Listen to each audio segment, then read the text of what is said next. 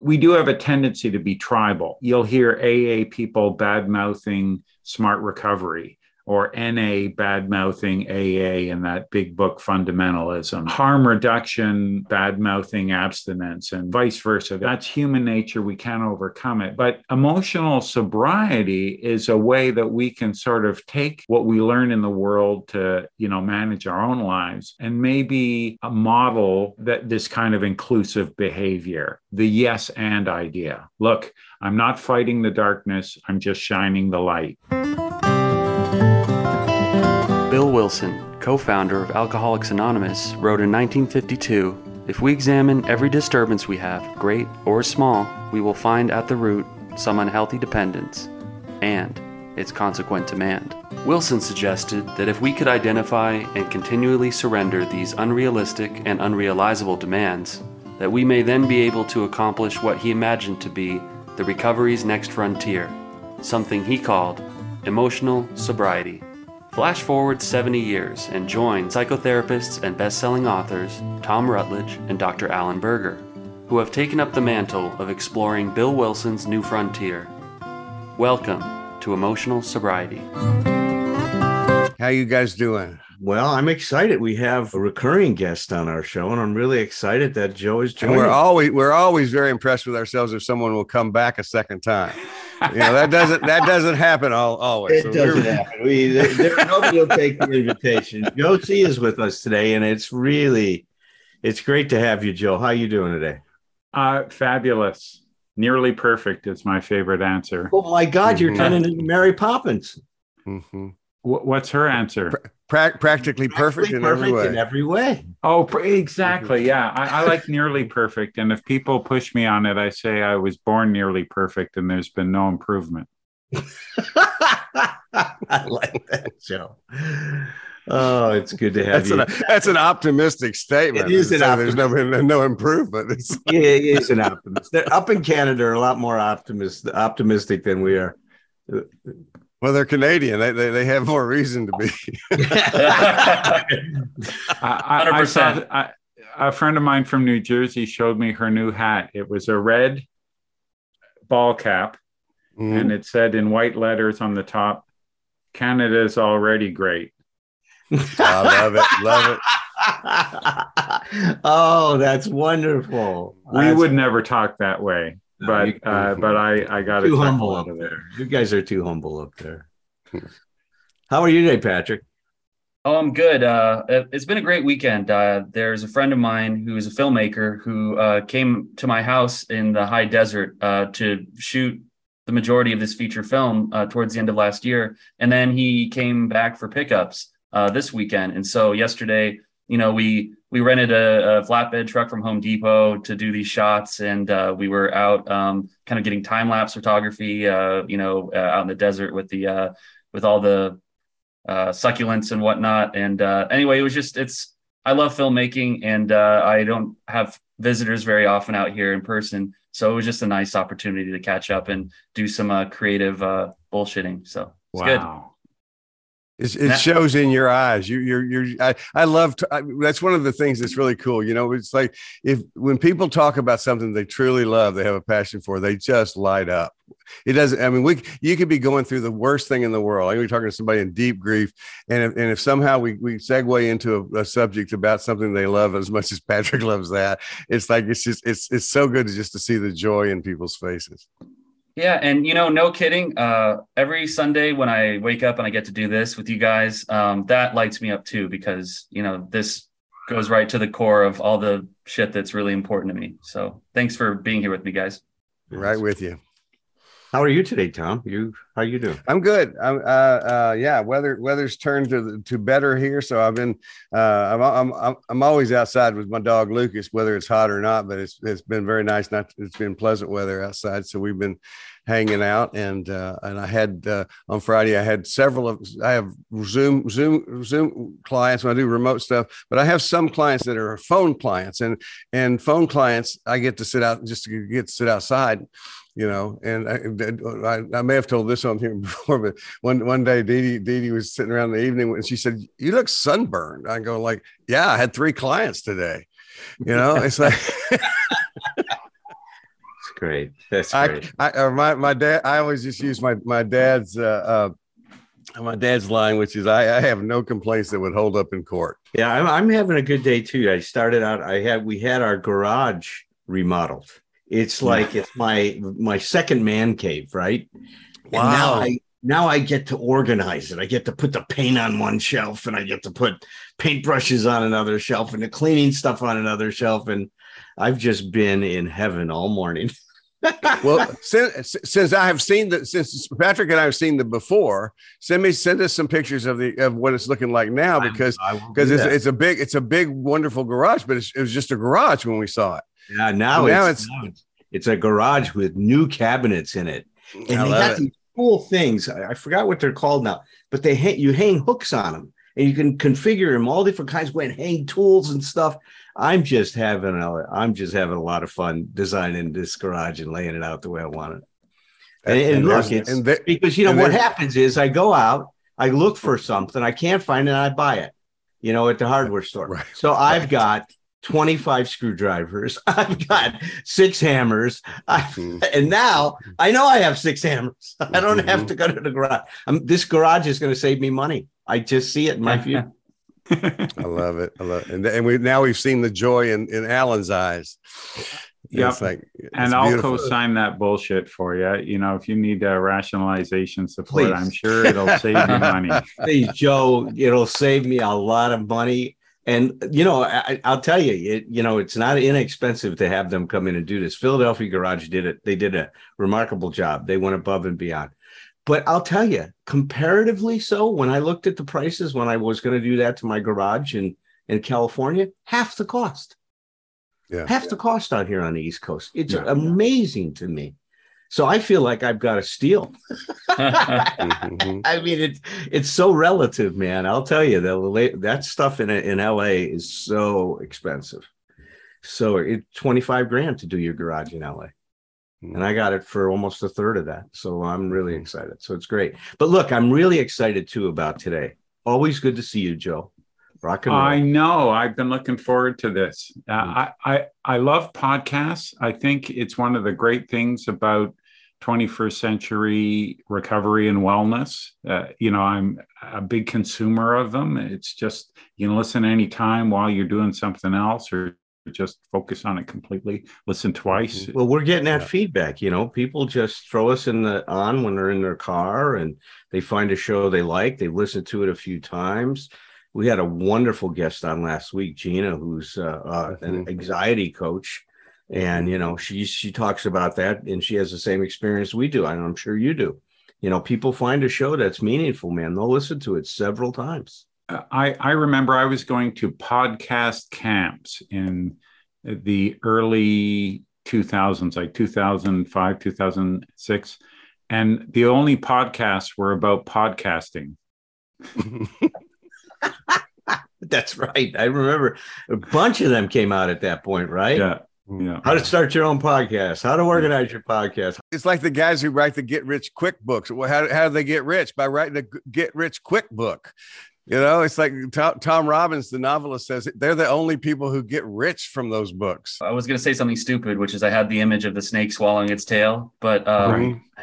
but I, I wanted Joe to just explain for our listeners who may not be familiar, like uh, a bit about his show and some of the work you do in recovery, just to get it started. Yeah, I've got, uh, I do a show called Rebellion Dogs Radio. Uh, I got started in podcasting and doing uh, independent music uh, in Toronto and in Canada. And then I I could just see how this really made sense for sort of recovery community sort of consumption. Like, I, I mean, when people arrive at uh, treatment for the first time, how many TED Talks have they seen? How many podcasts have they listened to? It's so easy to lurk, to just sort of be sober curious and check it out a little bit. While we were talking about uh, our days today, I was wondering how someone sober curious would be listening, right? You know, oh, uh, like, you know, rock and roll. Wow, you're building a garage and uh, you you get to sit outside when you're you know uh, in the ball of chain of work. Lucky you! Mhm. Like like like I could see myself just because when I was introduced to recovery, hey, this is recovery. You know it's peace and quiet it's calm. I, I was young and and i just wanted tell me there's going to be adventure. Tell me there's going to be a little bit of danger a little bit of uh, you know excitement. Uh, um, but I, I, crave different things than i did when i was that young person. But but but it, it's a great way to for people to do their own research about uh, recovery lifestyle. So I, I started one called rebellion dogs publishing because i uh, I, I, got a hint earlier we might be talking about uh, a book, but uh, when I, I published a, a, book, I had before that I had this podcast in support of uh, just some of the research I was doing, things that I knew would be interesting to a very small group of nerdy people, like. Uh, um, underrepresented populations in the recovery community you know atheists and agnostics or uh, bipoc black indigenous people of color uh, um, just you know where the science meets the art of recovery and how you know the the critics you know just you know love to sort of shit all over. Well that's not evidence based equine therapy. Ha ha ha ha. But but but when i started that was true but there's been so much research on so many things that you know it's it's i mean the jury is out and peer-to-peer recovery works. Uh, there's still mystery in it. We don't know exactly why uh, you know, there's still um, things to be discovered. How do you end every paper? You people who r- write papers, uh, more uh, research needed just uh, mm-hmm. Uh, while you, are writing your next grant, you know. Mm-hmm. but so, so I was really interested in taking those ideas that the academics were writing and and and do it in plain language after the meeting coffee talk right? Just sort of, so often I have to interview them to just sort of get it down in a plain language uh, and uh, make sure I understood it correctly or as well as I could for a layperson. I've never tried to be an expert because I don't think there are any experts, but but we all have experience, and and so I wanted to share some of my experience with some uh, you know research I did in archives and that wouldn't have sounded very rock and roll to me when I was new. and no. uh, you know that kind of stuff. But you know, I wanted to say something about what you were saying earlier about you know the sober curious and listening, and when you come in the program, yeah. you know, am I going to be mellow? You know, the, I think the one gift of emotional sobriety is that we now become more alive. Is that, that's the way that that I mean, you hear hear that you know all of us are people living their lives and enjoying yeah. their lives. Doesn't mean it's easy all the time. Doesn't mean that we don't have our moments of doubt and pain and depression, anxiety, all that stuff that happens. But we got some tools now to kind of deal with that, to deal with not kind of, but to deal with that stuff, and and, and to really find a way to show up in life that that works for us. And that's the exciting thing about emotional sobriety for me because i see that happening all the time and we hear it in the thursday night meeting that we have. Mm-hmm. people talking about that all the time. But look i wanted to mention your book beyond belief right? Agnostics musings for a 12-step life. I mean this is a wonderful i've told you at the beginning of the show today yeah. i've adopted it as my new 24 hour a day book. And, and you break it down into a thought for each day Tell us about this in terms of what your inspiration was to write this. Uh, okay, I, I, didn't want to write it. I wanted to buy it. I thought I it must that. already be there, right? I went shopping for a daily reflection book that wasn't a religious devotional.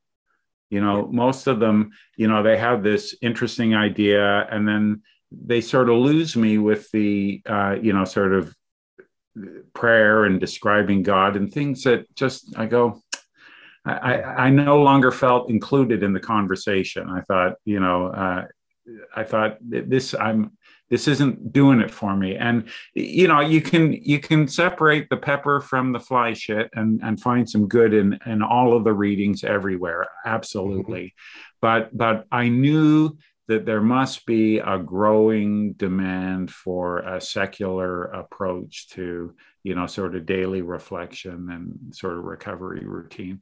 So i went looking for this book. I couldn't find it and i complained to my friends and they were very kind and listened to me complain over and over again about how can there not be in the 20th century? What's wrong with people? Mm. and someone said uh, challenge me. Okay joe. Describe the type of person that would have written this book? Would they be someone who maybe is already a writer, maybe someone who's been clean and sober a while, someone like you? and I said, Well, I can't do it because, and I just started the sentence thinking for sure I'll have an end of the sentence when I get to the middle. And I just you didn't. I stopped. I said, I, will tell you what, I'll try. Mm-hmm. I'll get because I had ideas, right? You know, like, and I broke it down. Like it just for someone who's ADHD, you know, it like it's just 365 things I've got to keep all organized. You know, so I I had some quotes I loved. Uh, I had some expressions I'd heard in the rooms that were my favorite. I broke it down to at the time, it's 10 years old now. So I was over 35 years clean and sober. I thought, okay, so what's the 10 best ideas I've heard mm. every year of my recovery? Right. And uh, and so I sort of organized it that way, a little bit about early recovery, That's a little bit about, you know, just, you know, uh, the uh, existential angst of living and all, all kinds of stuff and and I had no idea what the audience was. And I I I learned this from my indie artist friends. They they didn't they wrote their music for themselves, right? If if a hundred people liked it or a million people liked it, that that wasn't going to uh, be their influence. They, they're they're going to write the the record they don't have in their record collection. What's yeah. missing in my record collection? I need a record that does this talks about this with this kind of sound okay that's what i'm going to make. And and that is the book i wrote. Mm-hmm. and when i got to 200 i thought i'm never going to i'm going to i'm going to tap out. I'm never going to make it to 365 and when i got to 300 i wish there was 500 days in the year because uh, i mean I, I had over 500 and i had to sort of cut it down to the ones that were cohesive and sort of fit mm-hmm. together. And take out some of the ones that seem to be repetitive. And so it was a process of doing something like incorporating like a lot of your emotional sobriety skills, right? Mm-hmm. Uh, you know, like creative problem solving, like how am I going to do this with with my limited skill set? Uh, you know, and uh, what am I going to draw upon? So, uh, like, what do I know? Like, I know music, so there, I have quotes from Stoics and uh, you know 12 step literature and uh, you know some of the popular you know tastemakers today and some of the popular tastemakers through the years like the, the old books i've read about transactional analysis i'm not a professional but but i love that stuff and i could totally see how in any AA meeting you can see people getting triggered by these things, right? Mm-hmm. That it's one of those lenses you can look through. And, and uh, like I, you know, it was you know, I'm uh, someone called me an autodidact, and I didn't know what that word meant. Yeah. And it means a self-taught, somebody who's, uh, you know, their their their degree is in uh, the school of life. mm-hmm. Well, look at the feedback you've got on this. You really achieved that inclusiveness. I mean, well, at, it, at first it was a little bit edgy. It was a little bit reactive to the fact that I felt uh, sometimes discounted in meetings uh, about my lack of a belief in a supernatural force, where people would say, I'm praying for you, Joe, ha ha ha, or you'll get it eventually. Like somehow uh, having a natural worldview versus a supernatural worldview is an intellectual holdout. It, it's not, it's just, it's, it's a core belief and it's how you see the world. And are there atheists in foxholes? Yes, they're the ones returning fire while you're on your knees praying.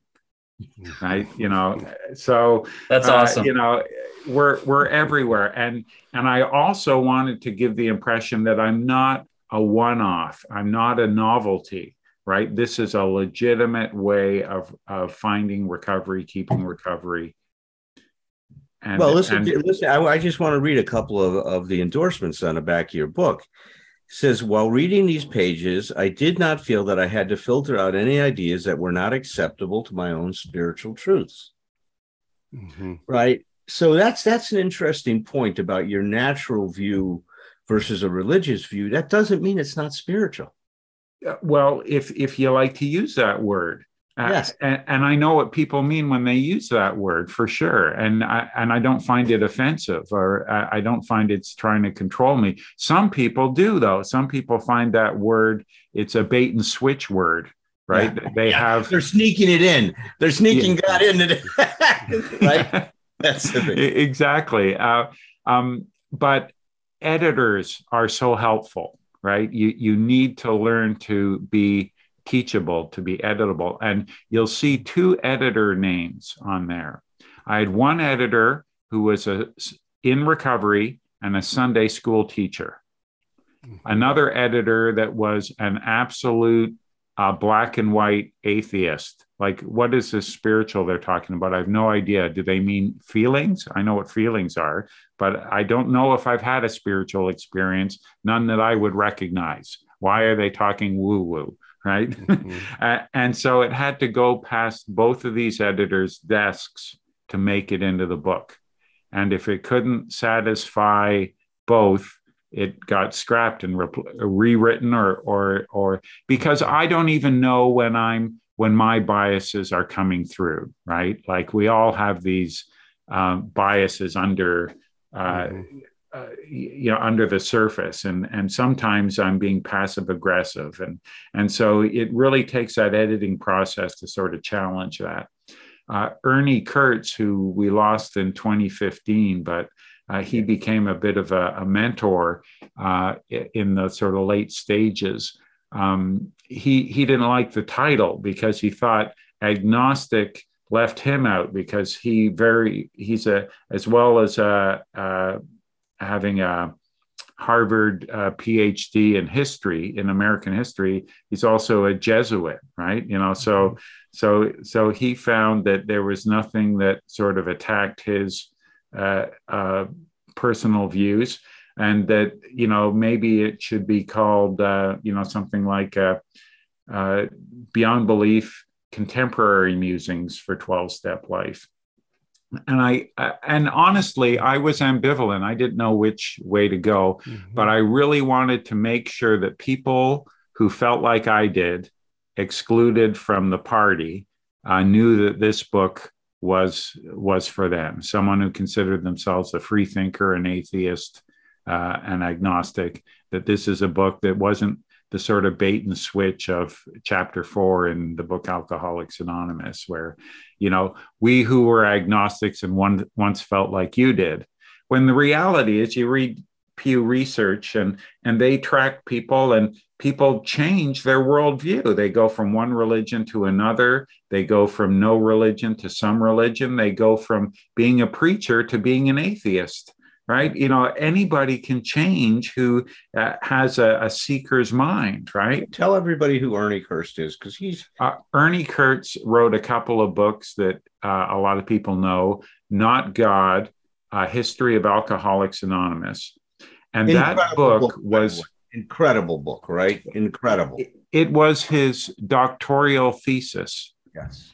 uh, for American history. So he was Talking about Alcoholics Anonymous in the context of when it happened and where it happened, and and and and someone uh, probably from Hazelden said, you know, Ernie, a lot of people would really like this in book form.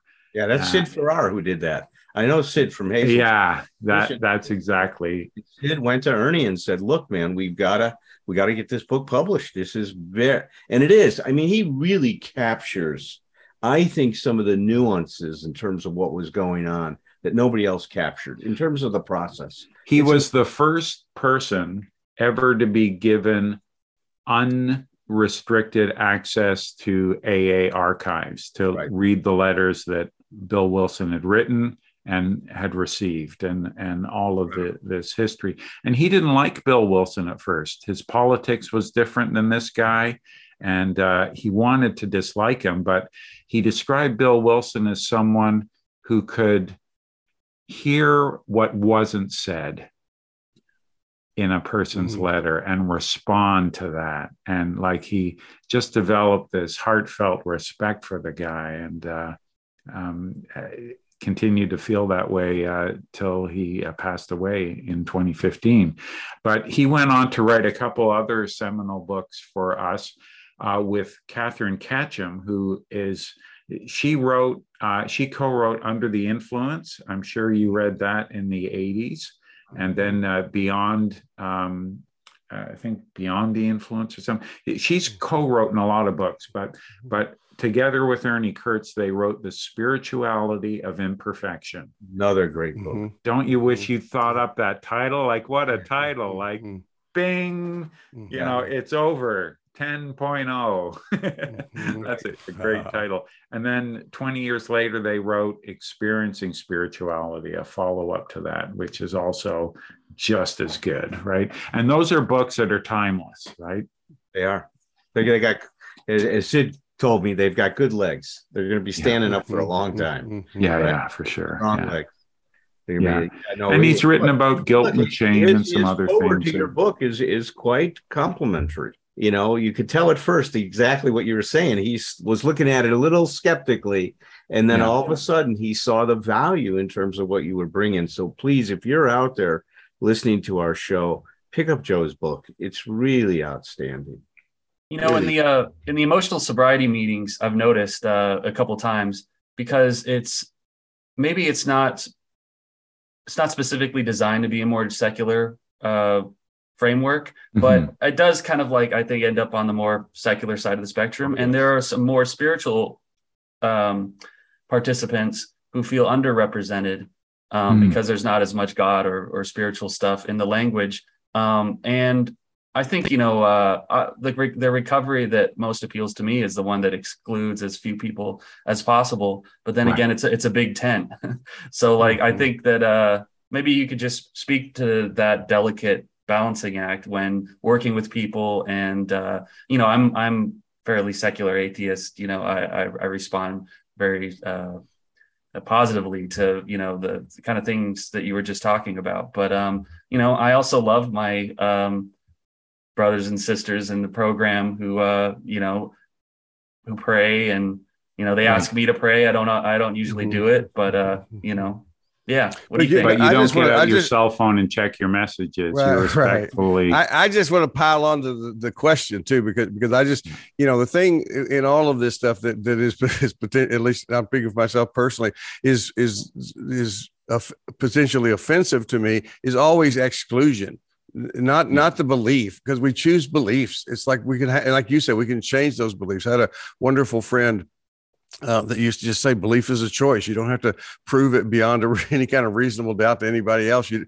you don't have to make it an objective reality. It's a, you could choose whatever you want to believe, but it's the ex- exclusion that becomes the problem. And I think that's what what you're saying, Patrick. Yeah.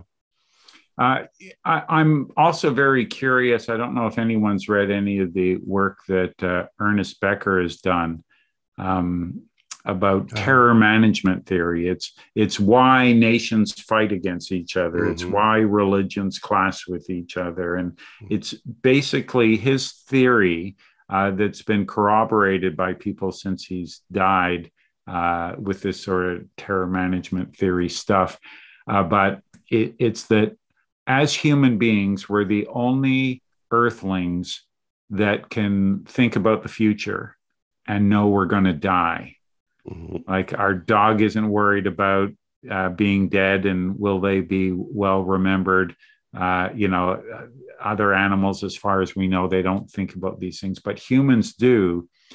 And we have an ego and the um, existential terror of the fact that we are finite and we won't last forever uh, is untenable to our delicate ego. So we create these immortality projects. We have children to create a legacy. We start a group to create a legacy. We build a business and a career to build a legacy. We write a song to make a legacy. These are all attempts to avoid the reality that we're going to die and we will be forgotten, not in the first 10 years, but in the first 10,000 you know mm-hmm. you know we mm-hmm. will be uh, for completely forgotten about right and um and because we have that we create these constructs like community religion nationhood all that sort of thing.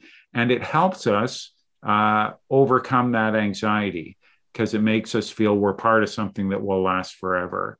And that's great until we come up against somebody else who has a completely different worldview who says you believe uh, blah blah blah? That's not how god works. That's silly mm-hmm. and then uh, and then eventually they go they do believe that's how god works and they keep talking that way why don't they why won't they i told them it's this way and and then you get angry at them and it and you know uh, hopefully eventually um, uh, some German philosopher said all truth goes through three stages. First, it's ridiculed, then it's violently opposed, then it's accepted as uh, obvious. Well, I love the depersonalizing aspect of what Alan teaches because, yeah. um, you know, uh, I, I, think when I first started recovery and, you know, uh, got some time and was in rehab and uh, initially kind of rebelled against religious language and mm-hmm. all of the all the stuff that mattered less to me as i went on because i realized you know I, I, don't necessarily need to make this thing my dna in order to draw some energy from it and make my own meaning out of the material yeah. well here's a, a, story of something which happened recently. We do have a tendency to be tribal. You'll hear AA people bad mouthing smart recovery or NA bad mouthing AA and that big book fundamentalism, harm reduction, bad mouthing abstinence, and vice versa. That's human nature. We can't overcome it. But emotional sobriety is a way that we can sort of take what we learn in the world to, you know, manage our own lives and maybe a model that this kind of inclusive behavior, the yes and idea. Look, I'm not fighting the darkness, I'm just shining the light right? I yeah. got no qualms. I, I mm. just, you know, yes and not either yeah. or. No, it's it's it's the inclusion. Inclusion. That's yeah. I, I, never. Thank you, Joe. I never thought about that in terms of what we're what we're doing with the emotion uh, through the emotional sobriety lens. But that's exactly it. It's like we're we're not we're not pitting ourselves against anybody. Even there's not even an implication of that. That's right. You know that. So that's beautiful. Yeah. Hey, Alan, uh, we're doing something right. Yeah, listen, it, you know, I was Are you ever? The thought for today, Joe ends, Joe ends September 18th by saying, comparing or competing is a is folly. He goes, I will never be putting apples up against apples. So what's the point? Do I think I am different? I win. I am right and and tied for first place. We are all unique. I can identify with others, but I need not judge myself or others harshly. There Beautiful. it is. That wasn't bad. yeah, I, I, heard you say that on a podcast. When Tom, you read, I think I know when people read my stuff, I yeah, go, yeah. "Who wrote that?" I know. Jesus Christ, that guy was pretty smart. I don't remember it. uh, whatever. Yeah, there's so many things we've written that are smarter than we are. You know, it's like it's like I don't know what what part, some part of my brain can do that. I guess. Yeah. That's a great segue into into what what one of the things I was hoping we could do today, Joe. When yeah. when you and I were doing those. Uh, free thinker uh, workshops on emotional sobriety. Yeah. You came in one day and blew my mind. You read an excerpt from a Dr. Seuss book that captured the spirit of emotional sobriety. And I wonder if you'd be willing to do that today. Yeah, I, I would be happy to. You know, um, sometimes uh, free thinkers, you know, non theists tend to be a little intellectual right and uh, and pretty proud of themselves a little, a little bit right and, and sometimes you got to bring it uh, down to earth. Right. So and, children's uh, book is a great way to do that, isn't it? Yeah, exactly. That the the greatest things in in life can be said easily. Um, so this is from uh, oh the places you'll go by uh, Dr. Seuss. And uh, and doesn't this just uh, uh, cover what we're talking about? You'll get mixed up, of course, as you already know. You'll get mixed up with many strange birds as you go. So be sure when you step, step with care and great tact, and remember that life is a great balancing act. Just never forget to be dexterous and deft, and never mix up your right foot from your left. And you will succeed. Yes, you will indeed.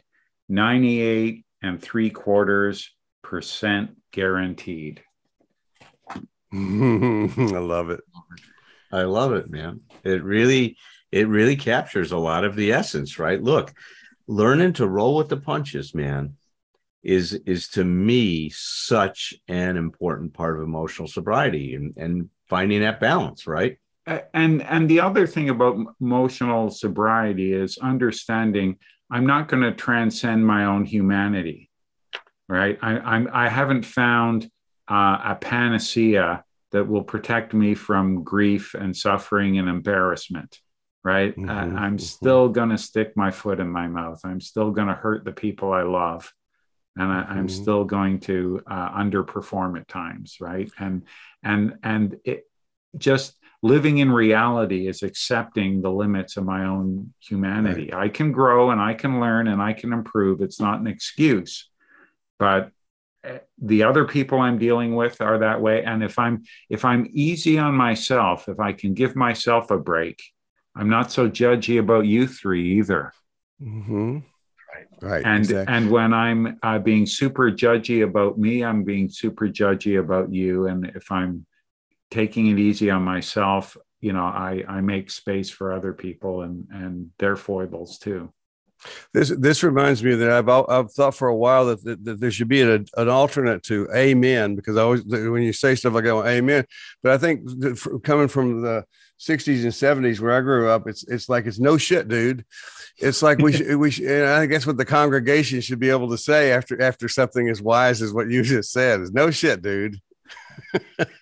Well, I mean, that's perfect. That is just on it, on point. It's, and it's so on point. I mean, hmm. you know, we've been now going back through the steps on Thursday night, Joe, and this time we're going through from the lens of how do how does working the 12 steps impact our self-esteem yeah our self-concept and we've spent uh, six shows on um, or six thursday nights mm-hmm. on step one mm-hmm. and the and the whole gist of that was the importance of self-acceptance. Yep. And how self-acceptance becomes a prerequisite to any change. Yeah. It's not going to happen. You're not going to change anything until you accept it. And and and you know dr nathaniel Branden has this great line self-esteem is the refusal the utter refusal to have an adversarial relationship with yourself mm-hmm. Mm-hmm. Yeah. and it ties into just exactly what you're saying yeah you're missing your own life if if i don't accept my life as it is and me as it is yeah, i'm i'm missing the show i'm out in the foyer well, and what you were saying, you, right? Well, yeah, where, where, we where we used to live, yeah. It's it's like, but but what you just said uh, prior is is is such goes right to what Alan you're talking about is is it's the ripple effect of self acceptance. Yes. It's it's like it's like because that's what Joe Joe said very naturally. It's like I mean he just the simplest version of it was as he practiced self acceptance for himself. The three of us were less judged by yeah. him. It's like and that's that's that's where it begins. It's like we just don't have the need for judging others when God, when we have the acceptance for ourselves. what he would have been thinking about us if he didn't have that? My God, what would we're not? I'm not even going to ask you, Joe. If, no, if we, well, uh, let, let me just tell you a little story of how I sort of struggled with that this week. Right? Mm-hmm. Love you know, in in the world of um, you know, sort of. Uh, you know 12 step organizations ought never be organized and you know people interpret a lot right mm-hmm. and and people are in positions of trust they're trustees of the groups and they feel like they rule them. They feel like they have to vet them. They feel like they have to oversee them. Mm. And, and that's just a m- mistaken identity, or at least people can do what they want, of course, if it's agreed upon, but it's not how it was laid out for us anyway. Mm-hmm. So sometimes we get problems with, well, that's not AA. Well, you can't have AA without God. That's not AA. Or you can't have AA and read that uh, non-conference approved literature or mm-hmm. whatever else. So from time to time, special purpose groups have had troubles with intergroups or you know sort of central offices about you know we're not going to list your meeting anymore because someone said they went to your meeting and you did this and we disapprove right imagine if you will one alcoholic judging another uh, but uh, so uh, my own group was delisted from the toronto uh, intergroup uh, meeting list um, I, I knew it was coming up. I went to the meeting. Uh, I thought they would never do it. Like getting sober young, people have always put up with my sort of envelope pushing type of stuff.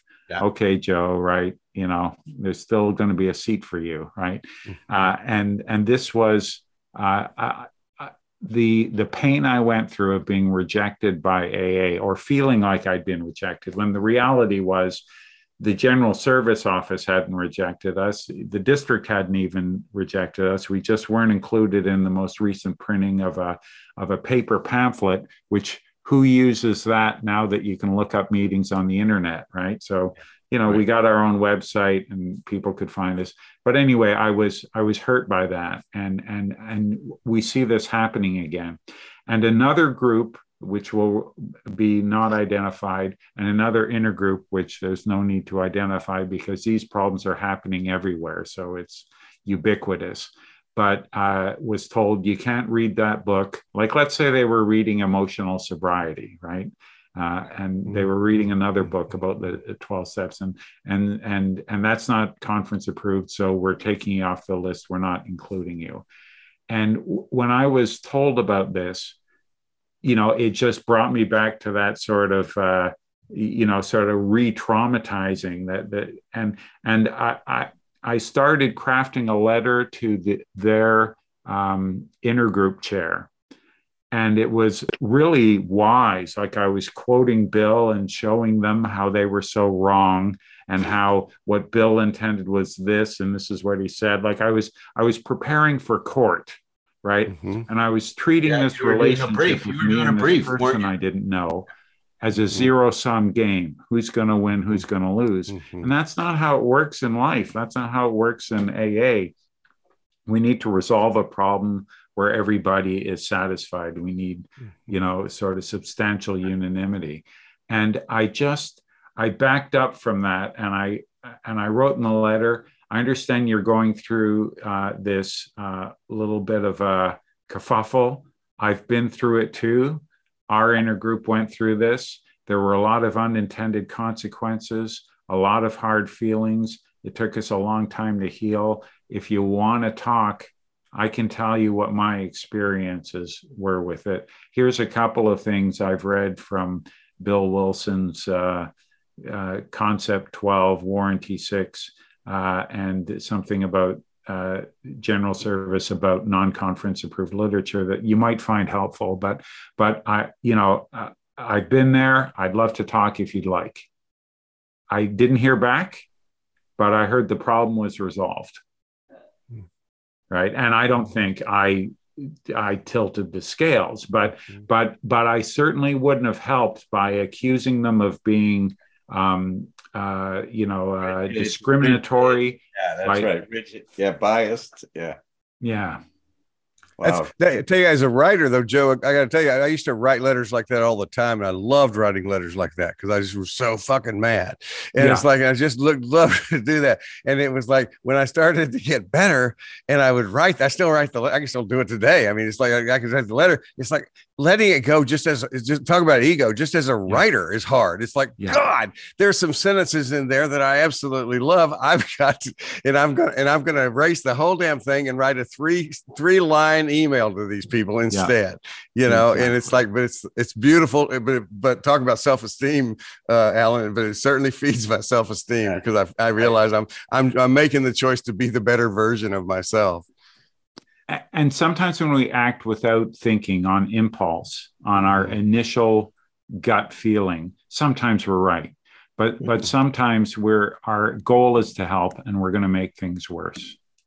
Well, we can be right and still that's not the way to, to approach it. That that's what I've learned. I look back at place t- times where I've taken stands and I've I mean I could never hold a job when I was that's why I've I've spent 40 something years in a room by myself with people coming by to visit for a living, but it's it's the Yeah. the uh I was either I was either fired or I would or I would just get pissed off and storm out. But and I look back at that stuff and it's like I could have handled every damn one of those things better, you know, I understand that now.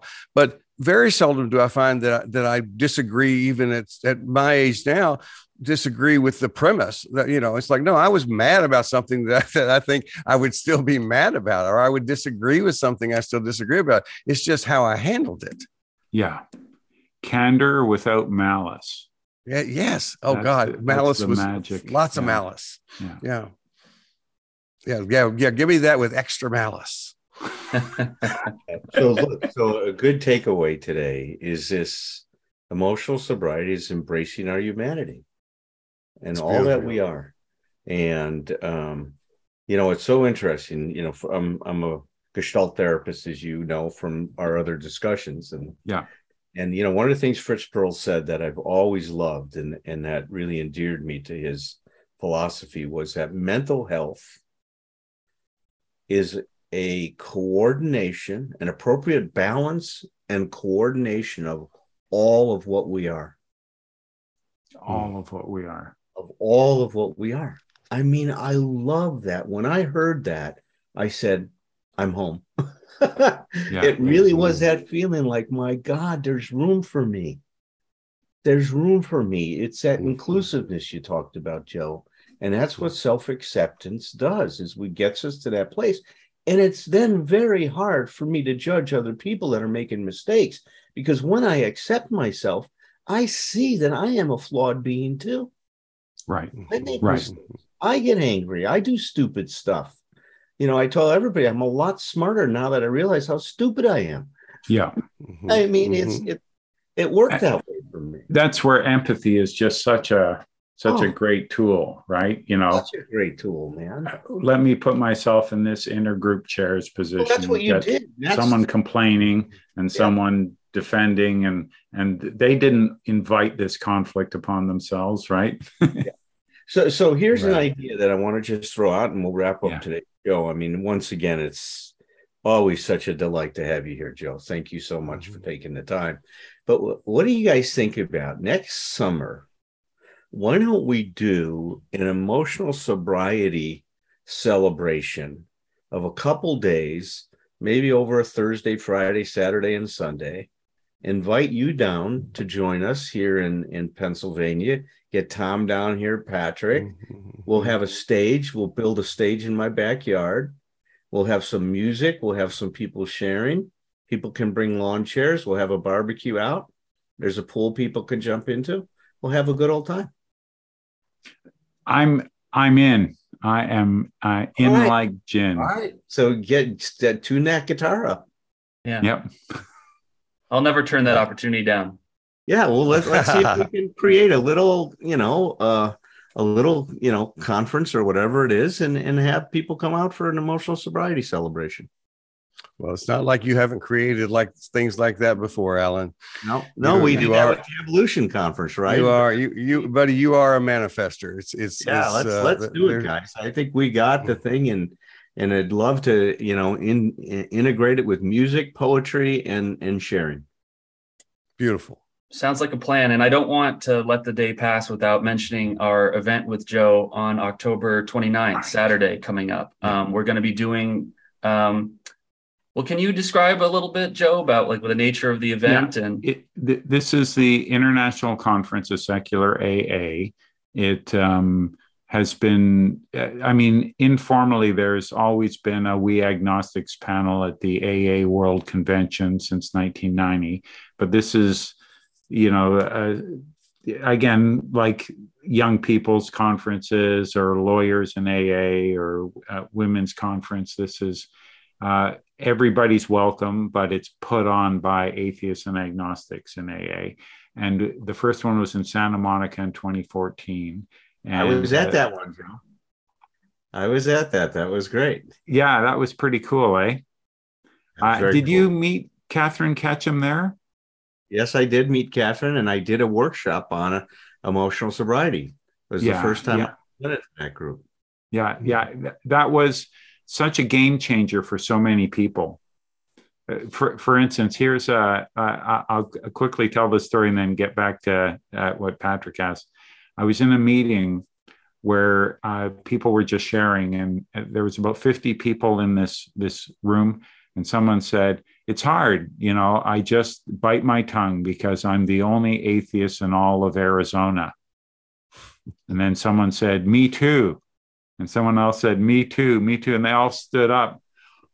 You know, and some of them knew each other. It's just because they were closeted about their worldview they didn't know, right? You know, and and within a year there were 10 or 12 you know agnostic atheist free thinker type meetings there it was a, a real game changer so so we're doing th- this year's edition we were going to be in washington d.c the first one was santa monica. We've been to austin texas toronto. Uh, washington got canceled in 2020 and were or replaced with virtual and it, it was going to happen again this year and we canceled it again uh, because of uh, this the current status of covid. So we're it's going to be virtual and it's uh, um, it's free. It's uh, two days on zoom. Uh, if anyone's interested aasecular.org for more information. Um, and and emotional sobriety is doing a live podcast. So instead of just, you know, for anyone who wanted to be a fly in the room, you can be there. They're going to do this podcast mm-hmm. with a Zoom audience mm-hmm. and include some time for some feedback. You could just start talking you guys right? Yeah. Yeah that's what that's why i'm here. It's like i don't have to have anything to say to start talking no. It's going to be off the hook. It's going to be fantastic. And thank you for including us in that joe. We're, we're all excited about that. That that light in the eye thing i talked about earlier we all have it about about being able to do this and, and i love getting to know you. Take care joe. Change your life. Change your myth Cultivate your narrative with whomever you're with. Then with glass in hand and children on one knee. Bring some stories, bring your stories back to me. It ain't a crime to be a human. Never be ashamed to be yourself. Rest assured that whatever you're doing, will entertain me like nobody else. So here's to us, my old friends, until it's time to drink the wine and break the bread again. With glass in hand and children on one knee, bring some stories, bring your stories back to me.